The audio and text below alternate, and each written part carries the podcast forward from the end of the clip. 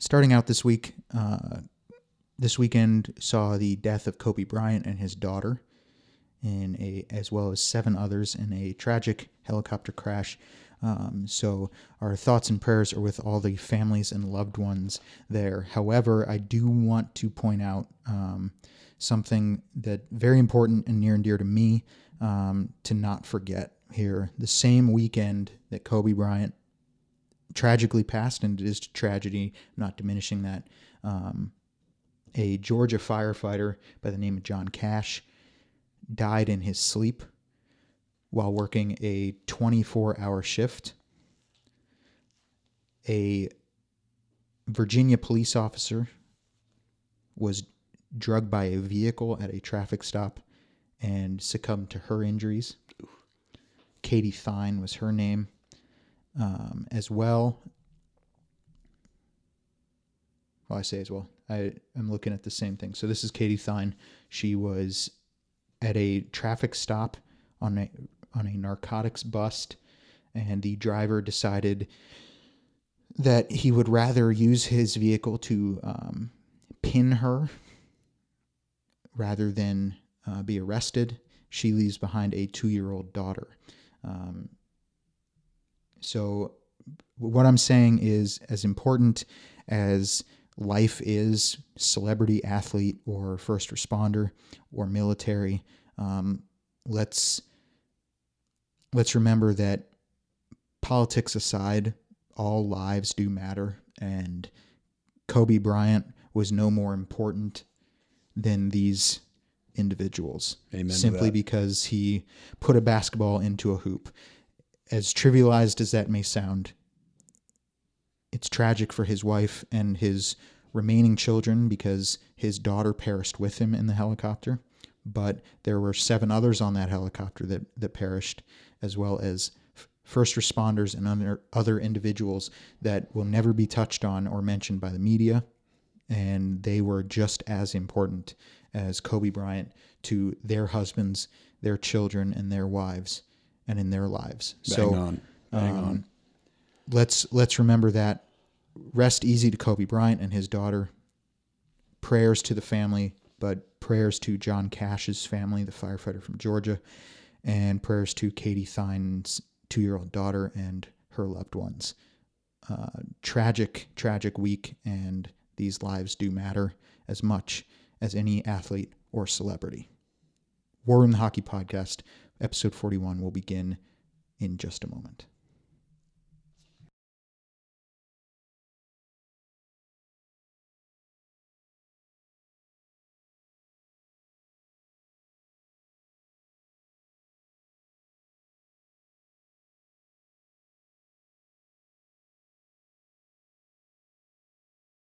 War Room the Hockey Podcast, episode 41, back in the saddle again this week. We are now in the 40s for our episodes, getting up there in episode numbers.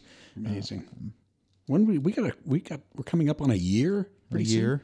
Um, we'd be in season two if this were a, a near the end of season two if this were a episodic television show. Yes. Um, but uh, this week, normally we start with headlines. This week we are starting with um, the importance of. I want I want to touch on it. The importance of mental health um, because it is Bell Let's Talk. It is going around the hockey c- community That's that's today, right? As we record. as we record, it is today, is going around the hockey community. Um, Bell, let's talk. Um, for every social media post, that you use the hashtag and you and you mention um, Bell, let's talk. Um, Five dollars, I believe. Five cents. Five cents. excuse me. Yeah, five cents goes to um, mental health charities. Correct. Yep. Or um, Yep. Mental health charities, and I don't know exactly which ones I should, but I don't. but I've been looking at the stats uh, uh, that they publish every year, and and uh, between uh, ages 15 to 25 are, uh, I think, two and a half times more likely to suffer from substance abuse, depression, anxiety, that kind of stuff, mental uh, mental issues, uh, than any other age group, and that's male and female. So there's a lot of help out there. There's a lot of resources to uh, to call on, uh, not just friends and family, but there's there's places to reach out to uh, do not hesitate. Well, I think it's important to talk about too to um, at least mention the idea that you want to listen and you want to you want to talk about what's going on before um, before it's too late. We too often we in the wake of a tragedy we we come out saying saying all the right things when we should be talking about things before tragedy even happens. Yeah. Um, Standard response is, "Gee, I had no idea." and it's yeah. Um, the it's a shame that we've that I mean it's a shame, but it is the way the world has been. Um, that you know, up to as recently as what would you say, ten years ago, maybe Yeah. even five years ago, um, anybody in any job, uh, hockey, police, fire, whatever, you know, would come come to you dealing with uh, depression or dealing with something mentally, and the go-to response was stop being a pussy and man up. Yeah, that's and, and Um, and- that's that comes from inside and out. and on and nowadays and i like this adaption in society nowadays you you need to be able to talk to people but i think it was that mentality back 5 10 15 years ago that is that makes it a little difficult for people to want to come forward especially who they're coming forward to um, if they're a grizzled young veteran, if they're a grizzled veteran type of person of of the idea, the mentality that well, you're not a man if you if you've got any any emotion or any weakness going around, right? And and that right, wrong, or indifferent that can contribute to the idea of well, I'm not going to say anything just to get turned away and say and that have the go-to response be man up. Right. No, that you So know what you, I- you look at, uh, but look at our game. Look at the people that have been affected in our game. Guys like Theo Fleury, Jordin Tootoo, Terence Tootoo, Carcillo, McGrattan, Carcillo, Wade Belak. yeah, Belak and Boogaard and and uh, I mean these are these are guys uh, Rypien in Vancouver. These are guys, these are the these are the toughest hombres in our game. These are the hardest nosed guys anywhere, and uh, and they are the ones had you know they come right off the top of your head is the ones that have been most affected. It has nothing to do with your level of macho. Nope. It's almost inversely proportional, actually. Well, I- agreed, but that's what I mean. It's ni- it's nice to see the transition a little bit. That you know, if you see certain hard things or you go through certain hard things, that you can actually talk to somebody, Right. and that there's not this. There still is a lot of stigma, but there, but it's starting, I think, to trend in the direction of the stigma slowly going away, where you know you have your heart broken you you go through these things and you can talk to somebody and not have to feel like you're going through it alone because because you fear that the go-to response is pick yourself up yeah. you know? So it's it's good to see. Anyway uh, bell let's talk. Um, if you make a, a social media post use that and five cents goes to uh, tremendous mental health charities and mental health the mental health movement and mental mental health causes so Bottom line, though, is I mean the, the the charities are wonderful. The the publicity of it all, let's say, the fact that this is now getting a whole lot of press, and uh, and people like Mike Landsberg and people like that are really uh, stepping up on it. The but it all starts at home. Look around. If you need help, reach out if you don't need help, if you're one of the blessed ones who does not need help, look around and be aware. Watch for the signs. be somebody that somebody can Be a to. resource. yeah Yep. And and be watching because you may be standing right next to somebody every day who needs help and has got some of the signs that that we need to look for and be aware of. And uh, and nobody is nobody is sitting down with them and, and seeing what what can be done. So Agreed. Anyways, um, Bell Let's Talk, an important an important movement every year for an important cause. Um, let's remove the stigma around um, asking for help and mental health. War Room the Hockey Podcast, episode 41 this week. We are um, we wanted to touch on that in replace of or in lieu of headlines this week. I wanted to make that kind of the intro to things. Um, but this week we are um, discussing all decade stuff. Uh, friend of the show, uh, John Leahy, wrote in a couple weeks ago um, asking about an episode on this. Yep. We touched on it last week about wanting to mention it, but we decided to attempt to make an, a full episode out of it. All decade stuff this week. Uh, but before anything, head to Apple Podcasts and Spotify, subscribe, uh, rate and review, share with family and friends. Continue to help this show grow, and we greatly appreciate the continued love and support. And settle in for episode 41 of War Room the Hockey Podcast. War Room, the hockey podcast, proud to be sponsored by Maple Rock, the finest in handcrafted, organic, certified maple products.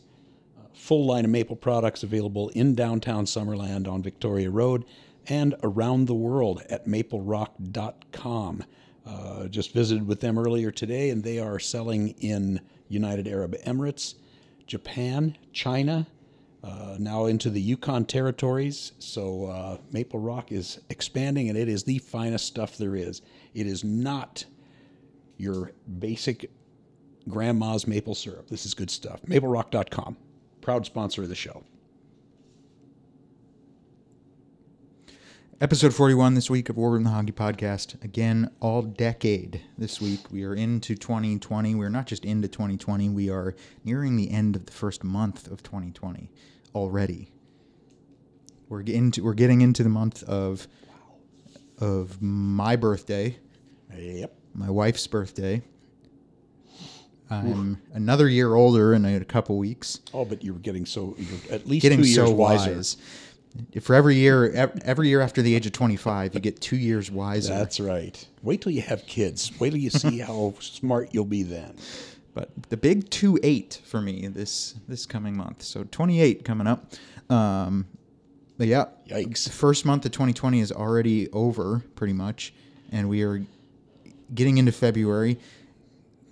I hate to say it, but we're going to be sitting here recording an episode later this year, and we're going to be jaws to the floor, shocked that it's already October type of I type of mentality. so time flies by. Um, but all decade stuff, because we're in 2020, we're going to cover uh, 2010 to 20, 2019 um, of who we kind of select and who we see as kind of being the all decade team, if you will. Um, but first, quick touch on some junior hockey. Yeah, you know, uh, Alexis Lafreniere, real quick, suspended three Suspended games three for games. Uh, hit to the head Right. in the QMJHL. that was a good call. It was. It was a blindside hit. It was a. It was a good call. Right. Um, Right to the mush. Yeah, Right, knocked him knocked him cold. knocked him cold. Um, three games uh, fits. It's the right call. Yep. Um, Nothing wrong with that. the push. We're down to what in ju- in major junior? The final. Well, the regular season will end in March, so yeah, you're down to the last 15 or 20 games. And kind of like the NHL, where you sit now is kind of is likely where you'll finish in in junior. Yeah, it's pretty well sorted out. The only difference will be there are some teams that uh, you know anything can happen in the playoffs. So a Yep. team that's that's been up and down a little bit and played well, uh, like a Prince Albert or a Lethbridge, uh, had had some runs and had some struggles. Uh, you get them in the playoffs and you never know. And and the all three leagues are wide open. I did see watched a lot of junior hockey during the All Star break because I'm not a sorry to say I'm not a, I'm not a fan. Uh, Well, on, on that game. on that real quick, real quick, touch on it real quick, and then we'll move on. I don't want to talk too much about it. I've been, well, we both kind of have been openly objective yet critical about the women's game. However, in the gong show of what the, the NHL All Star game has become, the three on three women's was the most exciting thing, Yeah, it was a and they stole they stole the show in that way because it was at they were actually competing against each other. There's actually a competitive nature to it, not Absolutely. not a floating around there. And there was there was more goals. I think they said in the first period of of one of the three on three All Star games amongst divisions in the first period than there was all game of the women's game. The best because thing, there was some excitement with Yeah. the women's game. Not full-fledged contact and full hockey but there was some excitement to it. And they and that is the type of thing despite my criticisms that will go a long way in showing that you're deserving of a, of your own WNHL so 100%. applause to- uh, applaud them and and good good for them I just wanted to mention that before we we get a couple into of really anything good. That's a good point, and thanks for bringing that up. the The best thing that they did, good on the NHL for bringing them in and including them and using that weekend. The let's face it, the All Star game and the and the whole weekend, those festivities are for the new fans. They're for kids.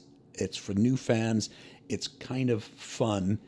Uh, if you're not around the game every single day and you're not really in the weeds of it, it's a it's a great time to bring in new fans and for people to see that don't normally watch thanks to the NHL for bringing the women in. They put on a fantastic show. The best idea of the weekend was having it be a U.S. versus Canada game mm-hmm. because that really had. I mean, if you can if you can say there was jam in an All Star game, that had jam. You know, there was a lot of money on the board because those two teams, as much as they have become friends and teammates around the world, and they're very much allied now as trying to grow the women's game. When they go on the ice against each other, it is war. So good on them for doing that. It really put some bite into the game, and that was really fun to watch. Yeah, absolutely right. But in in getting away from the NHL for a week, during that, I did watch a lot of junior hockey. There is again, and stop me when this sounds familiar because it's been going on for 10 years. Dale Hunter has a line in, and this looks like, my gosh, this looks like the, the Pat Kane line of 10, 11 years ago. He's got a line of uh, Liam Foudy, Connor McMichael, and Evangelista in London that is practically unstoppable. Those guys are absolutely dynamite. They're all going to be great pros. And uh, if you get a chance to watch any kind of junior junior hockey, junior A or major junior, tune it in, find it. Uh, you can. What's the uh, what's the website? Is it hockey, hockey TV or hockey something or other? I don't remember which. Uh, yeah I think it's hockey but TV you can literally watch any game from basically from Pee Wee on up around the world. hockeytv.com HockeyTV.com. However, I will. I want to put it out there for everybody who looks into it. Um, it you can watch pretty much any hockey from the pee wee level of youth teams up to even some NHL teams, but mainly AHL and junior. Um, but to get full access, you do there is a subscription that you have to have. Yep. and it, It's not and it's a mon- monthly or annually. I forget how how do you go about paying, but it is a So worth it it. is a subscription. But if you are looking into um, uh, checking out hockey across the board outside of just the NHL, um, it is worth at least looking into. Ho- that's hockeytv.com. And I've got a new I got a new gem for you. Okay. You know, we're al- we always try to bring up the what is not quite the most obvious thing in the world. There's a kid named Will Cuylle in Windsor that is a Josh Anderson, Nick Foligno, Tom Wilson light kind of guy. He's he's one of the most skilled heavy players in all of junior hockey. He's draft eligible this year. Look for that name. I don't know where he's going to end up, but he would be in the mold of playoff hockey that you know we always talk about guys like Reeves and Wilson and Anderson. Uh, he's a guy to look for. Look for Will Cuylle from the Windsor Spitfires. Do the Toronto Maple Leafs trade for Josh Anderson, Oh. or do I do it? Or because this week is all decade, should I? Should you forget I asked the question so we don't spend an hour on on why they should? I am. Uh, it's the first thing I look at every morning. Is has Kyle Dubas picked up Josh Anderson yet from Columbus? Would love to see that. I just I tease myself with that every day. Uh, Coquitlam Express and the BCHL have won the equivalent of the President's Trophy. They've t- won the BCHL. Bit of a juggernaut. So good for them. Uh, they, along with um, and Valley, uh, Penticton, Trail. Trail, and a number of other teams have.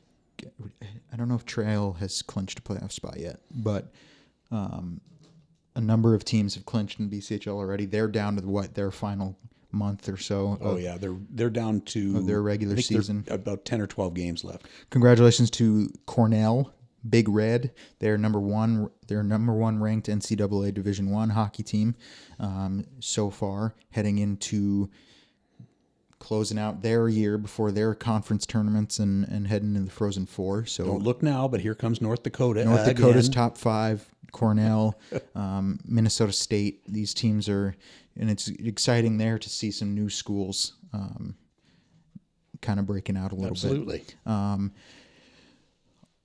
If that's all you have on junior, it is for now. uh, all decade. All decade again is one of those hard ones because, like anything else that we are openly criticized as well, it is very subjective. It's subjective on the players you want and the you know the teams or whatever. But I did it a couple of ways. I did it first, um, starting in with the 2010 draft. The draft picks Oh yeah, yeah, yeah. from each draft year that are the best producing players oh cool. and there's one from each year, one forward from each year, and one defenseman from each year to make to make the all decade team that Right way. on. The other way I did it was um, all decade team by point scorers through the decade. Yeah, that's the easy one. So that's and that's not necessarily starting in 2010 because of Crosby, Ovechkin, or Kane or anybody like that. But it's the top point scorers in that 10 year increment who produced the most points in those 10 years. And then that's the way I did it. Second, and that's my second all decade team there. Um, I I, I colored you- way outside the lines on defensemen because I've never been a fan of the top scoring defenseman being me the best guy. I don't. That's I I I don't ridiculous. I don't either. Um, I'm a big advocate, as you know, that the Norris Trophy needs to go to. There's different ways you could give the Norris Trophy to the top defenseman, best plus minus, you know, a number of different stats like that. Not the most productive defenseman because that defeats the purpose of best defenseman. But um, but the point is just to just to have the selections, I took the the best producing defenseman in each draft, as well as the forwards, just to fill it out. So, um, well, let's hear it. all, my first all decade team is 2010, second overall pick, leading point getter, Tyler Seguin. He's he's over Taylor Hall, so he's Yeah. um, so he's your leading point getter from 2010. 2011, 58th overall pick, the leading point getter from that year, Nikita Kucherov. Wow, down to the bottom of the second round. Mm-hmm. 2012, the 11th overall pick, leading point getter from that year, Filip Forsberg. That one surprises me a bit. A little bit, yeah. This one, obvious, uh, if you watch the game. 2013, first overall pick, leading point getter, Nathan MacKinnon. Great year. 2014, third overall pick, leading point getter, Leon Draisaitl. That one, I, I missed him. I, I I missed him altogether. Was not I was not a fan of that pick. But He's a he was a. Kelowna Rocket too. yeah. So, uh, John Leahy, I hope we're giving enough detail here on the all decade stuff. We'll see. We'll see what you think.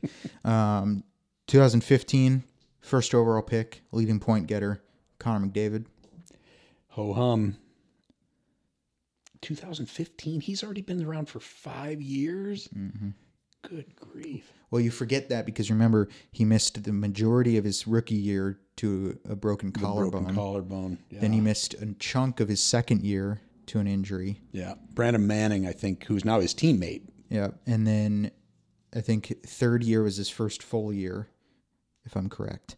So kind of a slow start. So it seemed it seemed like he was getting off in 2018 or so, 17 or 18 rather than 15. But uh, 2016 first overall pick, leading point getter Auston Matthews. Yes, sir. 2017 first overall pick, leading point getter Nico Hischier. Is he the top producer in that draft? Mm-hmm. But we're also getting to the draft years now where the number of points is very low pretty- because they've only short. been in for a few years. Uh, 2018 second overall pick, leading point getter Andrei Svechnikov. And I included 2019 um, just because it falls within the decade, but it's so recent that it's hard to tell this um, this early on. But I included it. First overall pick, leading point getter Jack Hughes, who leads uh, point who leads 2019 That draft class. draft class in points. Um, He and Hischier have been pretty quiet. well, New New, Jersey altogether so much has trouble. Been, yeah. uh, defenseman. Any well, anybody you'd change first of all. Well, these are you're talking about the guys that Well, it's, top it's hard to change. in the- it's hard the- to change draft. anybody based on Yeah. how I classified that one. Um, but anybody you'd add or change though if you were doing if you were doing your all decade stuff. Well, um, um, when I when I put mine together, I didn't I didn't pay a, a whole lot of attention. You can't avoid the leading scorers, but I did a, a lot of it based on consistency as well. So while McDavid is easily one of the top two players in the game, I look at a complete game. I look at a complete game like Sid Crosby. I look at a guy who was putting up points in 2010 and still putting up points in 2019, and a guy who can check, maybe block a few shots, handle himself physically, play in all areas of the ice, play down low, cycle, rush, whatever. And I, like I said, I went clear off the board on defensemen because I just don't buy that top scorer you know, on D guy. I don't either. I included it in my first way of doing it just to just to have defensemen included in the Right. all decade stuff. But I don't buy the point when- when point Erik getting from Karlsson's got- either. But when Erik Karlsson's minus 27 or whatever he a- is, I It's all subjective, but there's different ways to select your all decade. There's different arguments. Yep. You could you could argue that all decade is the second way I did it, which is um, point scores through the decade or different things like that, um, because it excludes guys like Connor McDavid because they were drafted in 15. So all decade, you could argue why include guys that were drafted in the middle of the decade. right But exactly. um, so there's different ways to look at it. I guess it's and again it's subjective how you choose to how you choose to do it. But uh, defenseman wise, again, I don't buy the point thing from defense from defensemen, but I'm a believer like you that that doesn't make the best defenseman. But to fill it out, 2010 12th overall pick Cam Fowler. yeah. He's your um, leading point getter of defenseman. Um, 2011 ninth overall pick Dougie Hamilton. No argument there. 2012 fifth overall pick Morgan Rielly. 2013 fourth overall pick Seth Jones. 2014 first overall pick Aaron Ekblad. 2015 eighth overall pick Zach Werenski. He's a he, uh, Werenski looked like for the first couple months, two three months, he was really off to a bad start. He's the leading defenseman goal scorer this as of right now. Very quiet. Put uh, putting together a good year again. And I heard I've heard rumors that they were trying to peddle him, or having trouble signing him, or something or other. What what was the what was the story? I know the Josh Anderson story, and I were having trouble re- get they were- beyond that. They're having trouble signing him before he they finally got him to that extension. Okay, yeah, that was it. Yes, Okay. but Josh Anderson to the Maple Leafs. For the Leafs fans out there that don't know about Josh Anderson, look into him because you might share the excitement of him being on the trade block in Columbus and why Mr. Leafs fan over here wants K- Kyle Dubas What's the nickname you give Dubas? Oh well, he looks like Rachel Maddow. Well, he wants Kyle Dubas or Rachel Maddow to uh, trade for him. but to get to trade for him, you'd have to give up throw him, throw him Jeremy Bracco and William uh, Nylander. Um, I didn't say it. can I just can I just say for the people out there, William Nylander has is on pace for arguably a career year. It's already He's got his- topped his goal level. He's topped his goal level. He's already he's on pace for a career year. Um, the Maple Leafs are out of the playoffs. I know. They're out of the playoffs. They're floundering right now. Aside from a victory against the Nashville Predators, they're floundering a little bit. They're out of the playoffs. William Nylander is one of your bright spots in Toronto if you're a Leafs fan. How sad is that? And you are only concerned about the fact that the man has a man bun. You're con- that's what you're concerned with. Your, As if he your team is aggravate me anymore. Now your team got a man bun. Your team is out of the playoffs, and whether you like it or not, he's one of your leading goal scorers. And all you care about is that he ha- is what kind of haircut he has. I can't. It's a help little it. skewed. He's just not my style. Anyway, Anyway, yeah, I think you were up to 16 on the defenseman. Mikhail Sergachev in 2016, ninth overall pick. 2017, third overall pick, Miro Heiskanen. He's your He's a leading po- gem. um, leading point getter, not by much though, with Cale Makar coming up. But Phew. 2018 first overall pick Rasmus Dahlin, and your 2019 20th overall pick Ville Heinola is your Yeah. leading guy there. In Dallas?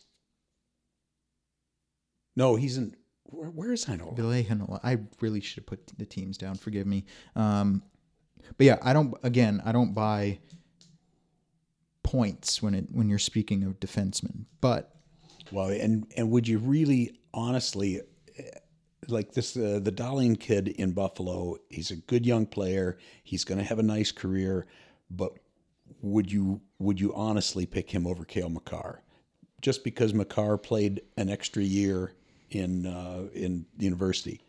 now you're talking same draft year because Dahlin was not Makar's draft year. If you're I thought they were. That's Heiskanen. Oh, Heiskanen. Okay, yeah, Heiskanen's a he's a tremendous skater too. Uh, Heinola is Winnipeg, Winnipeg, sorry. And they're they're struggling too. I get my We could do a whole episode on middle road teams and Oh, everything like that. yeah. Which maybe we can do next week before Nasty. you leave Yeah, ta- before let's you do that. leave town. we that. can do a middle road. And unfortunately, you know, I, I don't want to laugh because anybody who's followed hockey knows that my Colorado Avalanche had a 48 point year a couple of years ago. So I don't want to laugh, but one of the middle road teams right now is your Toronto Maple Leafs. So Well, if you're going to suck, you got to really, really suck. You do not want to be in the middle or lower part of the first of the draft round. You're not getting a game breaker of a pick in most years, and you really can't rebuild like that. So anyway, if you're gonna if you're gonna be bad, you've got to really stink. all So- decade team by point scores through the decade is the second way I did it. Okay, fire away. Can you here's here's my trivia question for you. Okay, we got to throw trivia in. We always right. do. Who was the, the top point getter through the decade? I'm gonna take a I'm gonna take a stab at Pat Kane. Yes, Was it? it was. All right. He has been Now I won't ask you if you can guess how many points, but he was your top point getter through the decade. Now, part of that, with all due respect to Patrick Kane, was because through the decade, I think out of ten years, Crosby missed the equivalent of maybe three or four full seasons. yeah, he missed a lot of time. he had that injury, the, Um, if it weren't neck injury, and If it weren't for that, Cros- Crosby's probably looking at, I would say, over a thousand points for that for one decade. Um, and that was not the case. But, but I, I, I say that to, however, I do want to not trivialize the the career that Patrick Kane has made for himself. he so, is durable. And that's another thing that I look at and, and take nothing away from McDavid, who got banged up, and Sid Crosby, who is, uh, they're both tremendous players. Crosby's a great leader. He's an extremely good two way player. He plays all over the ice. He can do everything in the game, other than maybe your, you know, your one trick pony like Ovechkin, who's fantastic goal scorer, but what else does he do? I Pat Kane has put together. I mean, he he got. I think he had a broken collarbone for for a few weeks once. He plays eighty games a, a year. He goes to work every night. Mm-hmm. He is slippery. Nobody gets a real clean shot at him. He has for a for a small guy. He has put together a fantastic career, and um, he's the guy that that people like Johnny Gaudreau want to become. But it's not easy at five nine or whatever Patty is. He's he's really put together a heck of a career. Mm-hmm. What great player! And it's no, I mean, it's no coincidence that he's been on a great team, but he's a part of why they're so good. Oh yeah, agreed. Chicago kind of had a perfect storm though of of success with a tremendous coach in Joel Quenneville. Yeah, uh, Jonathan Toews, you know, has proven to be a good leader. Uh, Patrick Kane, you're obviously he's your leading goal your point scorer through through the decade. Um, good goaltending that they had for a number of years. Um, solid defensemen in Seabrook and Keith. I mean, so they kind of had the perfect storm of success.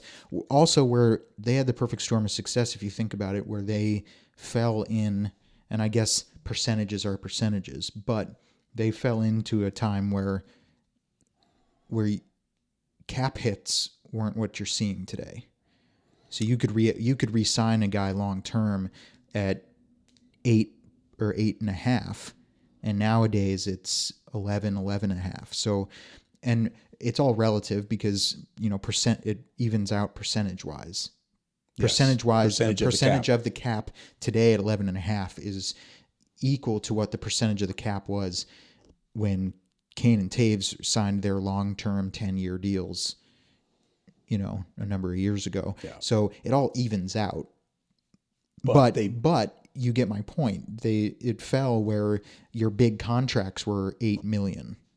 Well, that's not not that's right. twelve million, not anything like. So it gave you whether percentages evened up, you know, equaled or not. It gave you more leeway with what you could do with a roster based on that. They've done a they've done a nice job, and this is why Chicago was pretty you know, they were easily one of the best couple of teams of the decade, and they you got to really salute them as the best team of that 10 year span. Joe Quenneville, great guy, great coach. Stan Bowman did a masterful job with the cap because he rebuilt that team two or three different times. Pat Sharp in and out. They did away. They had to get rid of Byfuglien. They had to get rid of Dave Bolland. They dumped. Uh, they had Bryan Bickell on that first Cup team. They won with Antti Niemi in goal, and then they turned that roster clear over. And they the core was still there, which was Quenneville and Keith and Seabrook and Kane and Toews. Uh, but my gosh, uh, to be able to win what they went three and five years, or three and six years, that's uh, that's a masterful job, and they've always been competitive. And I this year I picked them. I, I didn't think for a minute that they were going to make the playoffs. Here they are again, and Jeremy Colliton doing a nice job with uh, making that roster making that roster work. Yep, um, seven hundred seventy one points for Patrick Kane through dec- through that decade. Point a game, pretty much. Sidney Crosby comes in second, which good for Crosby, and that's what I mean missing the time he missed through that decade, yes. he still comes in second in scoring through the decade, 735 points. Alex Ovechkin, third with 732. Claude Giroux with 723. Very underrated guy. Johnny T, John Tavares yep. with 696.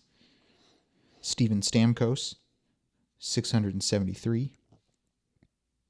Phil Kessel with 673. Phil Kessel, the same number of points through the decade as Steven Stamkos. Pretty amazing. Hmm. I I know. Hmm. I know. I look. I I get it. Phil Kessel, Ke- more points through the decade than Evgeny Malkin with 671, Blake Wheeler with 655, Nicholas Backstrom, 653, Anze Kopitar, 646, Jamie Benn, 631. This makes my blood boil. Brad Marchand, 623. Tyler Seguin, 621. Ryan Getzlaf, 617. Jonathan Toews, 608. Joe Pavelski, 602. Where's Jumbo in that? Where's he? Is he nowhere on that list? Nope. I would have thought Joe Thornton would have would be at least in the top twenty, top twenty five. Nope. No kidding. I have the top 20 here. He's not in it. Uh, Joe Pavelski, 602. Jakub Voracek, wow. 500, 589. that one surprises me. Eric Staal, 582. And Patrice Bergeron Yeah, he's he's on my list. 574. Your top two goalies of the decade. Can you guess who, In, who in they what, might be? In what evaluation? Goals against and save percentage. Well, my my goalie of the my one single goalie of the decade was Marc Andre Fleury. I'm going to guess that Lundqvist, Luongo, Price, they're all in there. But I just because of the wins, because of the consistency, I took Fleury. Yep. Top your s- second goalie, Pekka Rinne. Our favorite Really? goalie loves that. Pekka, Pekka, 539 games played. 539 games played in the decade. 2.39 GAA. Hmm. And a 91 and a .918 91% save percentage. pretty good body of work. Henrik Lundqvist is your number one of the decade. 544 games played, a two and a half GAA, 2.5, and a equal save percentage to Pekka Rinne at 91%. 918. So there you go. It's all subjective, but I thought it would be uh, at least interesting to kind of list your your top decade players there. So Let me just say this about Phil Kessel. All right. I salute Phil Kessel. He's not missed a night of work in 10 years. He has very, very quietly put together, uh, what, almost 800 games without a miss. I absolutely salute that. Same way with Keith Yandle in Florida, who hasn't missed a game. Same way with, uh, was it uh, Andrew Cogliano? Didn't miss a game. Parros suspended him for two games for nothing, or he'd have eight or 900 games without a miss. That is extremely hard to do in this game. So I salute Phil Kessel. He puts up points and he goes to work every night. Now, it's easier when you never make contact with anybody to not get injured. So, I, uh, but I'll give him that much. It's it's not easy. It's not easy to play for ten years and avoid everybody. oh come on! See, I'm I'm choosing. You know the you know the phrase active listening. Yes, I learn I learn about that at work. I learn about that in school. I, active listening. It's what we should be doing with in the in the vein of mental health. I'm choosing to do active ignoring when you talk like that. So active ignoring. I'm coining that phrase. Active ignoring. active ignoring. No, well put. Um, All right, so I. I Oh, here we throw- go. You got more. No, I just listen. I like it. I you can't argue with the points when you're evaluating based on points, but I got to throw in for two way play. I got to have Bergeron. I like Mark Giordano. I like Drew Doughty, Duncan Keith, Brent Burns. I mean, these are two way defensemen. Uh, they put up points, but they they can play at both ends. The teams that probably to me were the hardest to play for a consistent basis over 10 years, probably the San Jose Sharks, who never won a cup, and the Chicago Blackhawks, who won three. the story of the decade was probably pretty easily the Vegas Golden Knights. Would you would you agree with that? Yes and no. Again, it's to me it's the same argument of including certain players who were drafted in the latter half of the decade type of thing. Yeah. Right? Like nothing against a Connor McDavid or an Auston Matthews or things. I included them in the first aspect of my all decade selections simply on the basis of leading point getters from draft certain draft classes. But it's to me it's the argument I make of, you know, at what point in the decade did they start to produce? At what point in the decade did they start to leave their mark? And you know, good on Vegas. First year in the in the NHL, their first inaugural season, Stanley Cup final, and since then been tops the Pacific Division in the Western Conference. Good on them. That's not by a mistake, no matter the criticisms they got for the uh, expansion draft. The only thing I'll say with it is they came in in 2017. That's that's seven or eight seasons into the decade. So I'm just saying the the the one story, just the story of going to the final. in I mean, the year. standout story, absolutely agreed. That's all. And, and you know, you gotta. You also have to salute a guy like Chara, who now he's probably been one of the better defensive defensemen for the second decade in a row now. So eh, whether you like the guy or not, he goes to work every night. He plays a lot of games. He plays a ton of minutes. He plays against the toughest guys, and he's what is he? Forty two now, and still Still kicking. Still kicking. Still indeed. moving. I like Jumbo. I think he's, you know, he's been consistently. He's got thousand some assists or something ridiculous. I, a guy like uh, Marc-Edouard Vlasic never gets a lot of ink, but a really, really good defender. I struggle with him ever since I've got to know his wife on that on that Hockey Wives reality oh, show. My gosh, you know, and I say that knowing very well I watched it on a TV screen. I don't know her personally. She may be a very pleasant woman. I think we can all agree that reality TV is twisted and extorted for the sake of drama and creating drama. But wow, did she annoy the shit out of me? Excuse my language. But anyway, she could be a very pleasant, lovely woman. So I I will leave it at that. Carey Price has got to be uh, one of your top goaltenders as well, doesn't he? Um, I I'll take Fleury over him, but that's just me. Not nothing against Carey Price, but in terms of the decade, I'll take I'll take I'll be the first to choose Fleury over. Over the last 10 years and somebody with a with this 10 year body of work i mean it's easy to pick out pat kane or crosby or or ovechkin or somebody. It's easy to look at the stats and you can't really argue too much with the stats. But and it's it's such a team game you really can't even look at teams that won that won cups and won consistently because it it takes 25 guys. So it, that part of it yeah you can you can point to it but there's got to be like who is your invisible star? Who's your underrated guy? Who's somebody that you might if you're talking about all decade teams you might get this guy in the third round. Who would it be?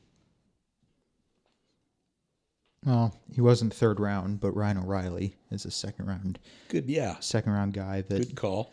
I mean the number of faceoffs he takes and and the reliability that he has. yeah Um, Paul Stastny. yeah Paul Stastny. jamie benn Paul Stastny would be my go-to. guy like landeskog Stas- Stastny, not just because he Stastny's my, aside from Peter Forsberg, is my all-time favorite player, but when you watch Stastny play, he's taking defensive zone faceoffs. Yeah. He's your he's your the quarterback on uh, most power play units. He's and he's bigger and faster that you've said. You've said this before. Stastny's bigger and faster than he looks like. Yeah, he doesn't look.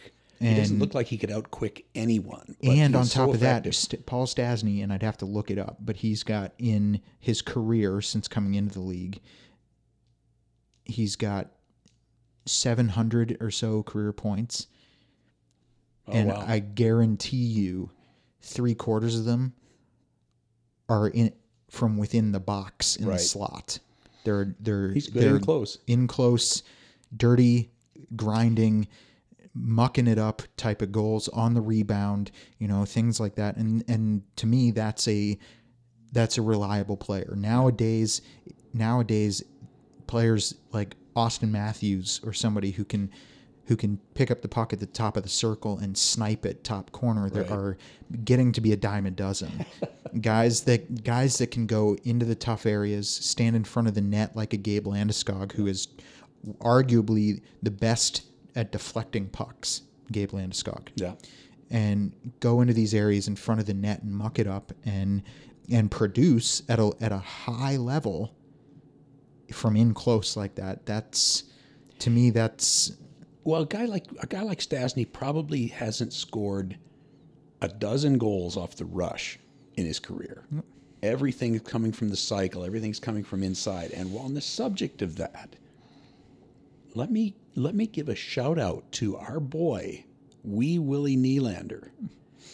You know, we talked about what was it uh, last week's episode? We talked about stats and analytics, and that the only one that I could point to that mattered was the shot chart.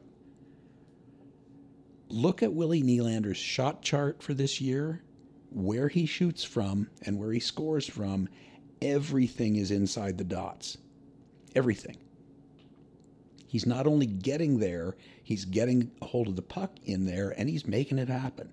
So when you look at a guy like Nylander, and I always I always accused him of, you know, Nylander being Swedish for perimeter. He's not.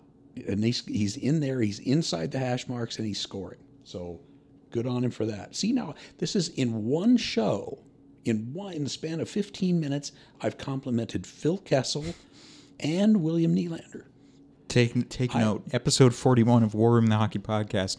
We have compliments from the biggest critics of Phil Kessel and William Nylander. We have compliments to William Nylander and Phil Kessel from said critics. So So hey, I'm a applause. Renaissance man. What can I tell you? I'm a Yes. man of the people. Yeah, but no, I yeah, I I, I based it uh, for the for the sake of ease of selection. To be quite honest, I based my all decade selections on number of points and different things like that. But if you really spent any amount of time and forgive forgive us, Mr. Leahy, for for kind of quickly throwing it together, but any amount of time researching, I'd I'd put a guy like O'Reilly and Stastny and different players like that onto the all decade list. Yep. Because they've been Iron Men types through the decade, as well as consistent through the decade and reliable. And so, to me, let's let's just say to me those those two are on my my true and my th- more well thought out all decade team. Paul Stastny, Ryan O'Reilly, uh, Patrice Bergeron, a um, Bergeron, Andrew sure. Cogliano type. Uh, you know, But Bergeron is just magic. He he's, it, I don't know. I mean, I you can't get away from Sid, and you can't get away from the magic of, of a guy like McDavid. But boy, do I want Pat- Patrice and Gabe Bergeron on my is team. on Gabe Landeskog is on my my on that too for me. So um, I gotta, yep. I gotta say that pre- it was pretty easy for me. Joe Quenneville and Barry Trotz were the best two coaches of the last ten years, as far as their, as far as wins and quality and, and the fundamental play of what they what their guys did. Because, as the old saying goes, you what you see is what you coach, and those teams are they're just impossible. And he's done it again in on the island. Barry Trotz, he did it in Nashville, he did it in Washington, he's doing it with the Islanders. Joe Quenneville won three cups. He's back and he's got Florida Panthers uh, in contention now. And if you're talking about one of the best teams, if not the best team of the last 10 years, the, Bla- the Chicago Blackhawks, you, you got to know that Dale Tallon built that team. He drafted the entire core that's been there the whole time. He got ousted in the makeover when they went to Stan Bowman. He got into it, but but Tallon built that team. He drafted Pat Kane. He drafted Toews. He drafted Seabrook, Keith, uh, and he brought in Quenneville. So you got to give a shout out to, to him because he uh, and Stan Bowman kept it together and he managed the cap. But Dale Tallon built it, drafted it, and built it. So good on him for that. And he's doing the same thing in Florida. Yeah. So good for them. Uh, anyway, all decade stuff. We are now into close to the start of the second month of 2020. So we are moving along here. Uh, hockey seasons Amazing. are beginning to come to an end and transition into the playoffs. Uh, NCAA here coming in a couple weeks. Um, and I trade- think it's I think it's a couple coming up? weeks. I think it's a couple weeks. They're coming into their conference tournaments to, Right. to start uh, who, who will get an automatic bid into the Frozen Four. Uh, February, maybe early March. Um, BCHL is coming down in the home stretch as well. Uh, the Penticton Vees have already played their final road games, so they're into their their final number of games here at home before their the playoffs and the BCHL start, and thus the CJHL across the board with Alberta, Saskatchewan, Ontario, and all that stuff. And the AHL is moving. There's a guy in the AHL who at the AHL All Star game who had a harder shot than Zdeno Chara at 109 something. Yeah. Frk. Marty by a vowel Frk. Yep. Had a harder shot than what Zdeno Chara and a lot of NHL guys had. So good on him. And Did you see? the WHL is coming down to the Memorial Cup. Yep. Um, They're going to be here. Kelowna is hosting it, so uh, they are they will get it kind of an automatic automatic bid into the Memorial Cup festivities, uh, which may not go well based on how things have gone so far this season. Well, the town of Kelowna will do a great job hosting that tournament, Mm-hmm. uh, and it'll be a fantastic tournament for probably for everybody but the Rockets. They unless they unless they really shock everyone, uh, they are they're going to be um, they're going to be uphill. And the trade deadline coming up Trade uh, deadline February coming. 24th. Trade Center on February 24th on TSN. I pray that I don't get a call at work because I will be glued to Trade Center. Watching them talk about nothing for But eleven If I, hours. but for the sake of professionalism, if I do get a call, I can always record Trade Center and, and go to work. and I'll text you any, yeah, the news. And hey, I won't see my phone because I'll be busy working. So anyway, So, uh, uh, but another- trade tr- trade deadline February twenty fourth. Uh, it is coming up. Will Josh Anderson be in blue and white to come the trade deadline? Oh, baby. Uh, those are all questions being asked here at War Room. So um, tune in though tune in tonight and Friday uh, is it tonight and friday or tonight and saturday for the battle of alberta ooh, yeah. they have uh, After the Tkachuk Kassian, yeah now edmonton has put Jujhar Khaira in the lineup for tonight I saw that.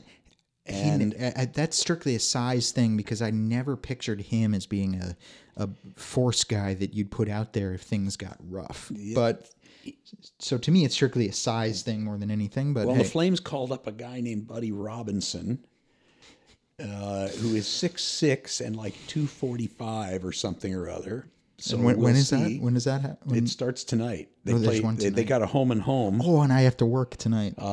Well, you'll be back by the time it's you'll be back by second first intermission oh, right, because they start because they start. Yeah, that'll be a late game. so they start late, Well, Mountain Time. So eight o'clock Mountain Time. So that's seven here. better PVR. and that's when work, starts for me. Anyway, I'll, that'll be fine. But it, it'll be fun. That'll be fun to at least see the highlights or something. So that that'll be. I got a hunch that's going to be a big a big bust. think so. well, all the hype around them re, having the rematch and Generating a lot of buzz, but the they're the two points are way more important for both of those teams right true, now. True. Anyway, Well, what are we looking forward to this coming week? We it's still too early to say that we're looking forward to the trade deadline because that's still a few weeks away.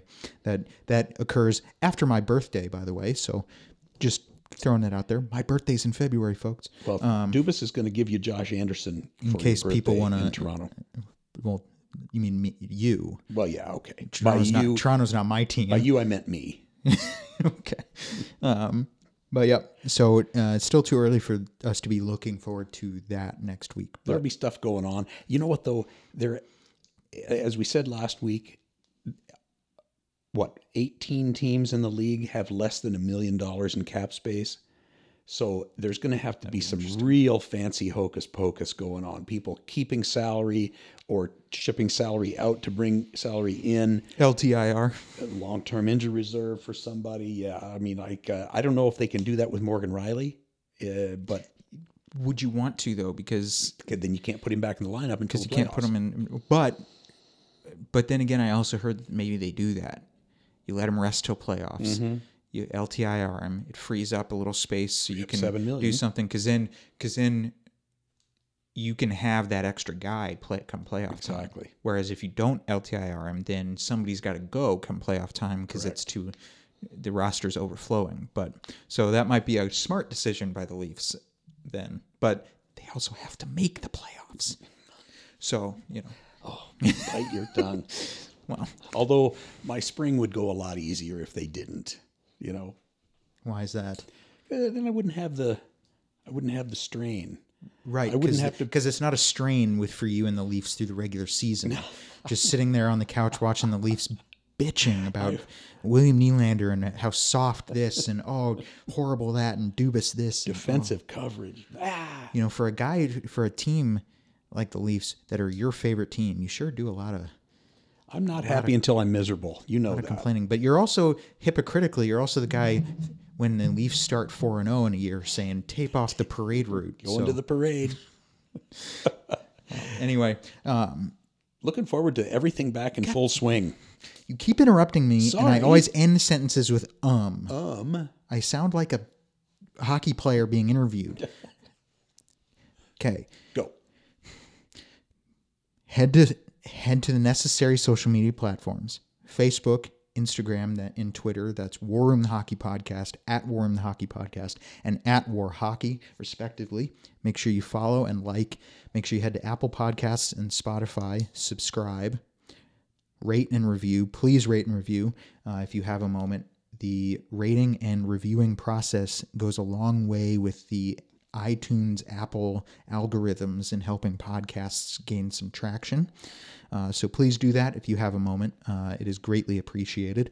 Uh, again, our listeners are the driving force behind what we do. We can't thank you enough for continuing to support and continuing to tune in.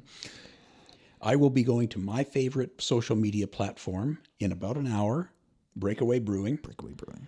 I'm going to I'm going to rate and review and I'm going to like several pints of beer. Like the vanilla stout. Yes. And uh, And, and, you're, then what about what about the one you were looking forward to, the raspberry porter? already uh, today they, may be out of it at, by the end of the day. So I'm I've got to be in there this afternoon.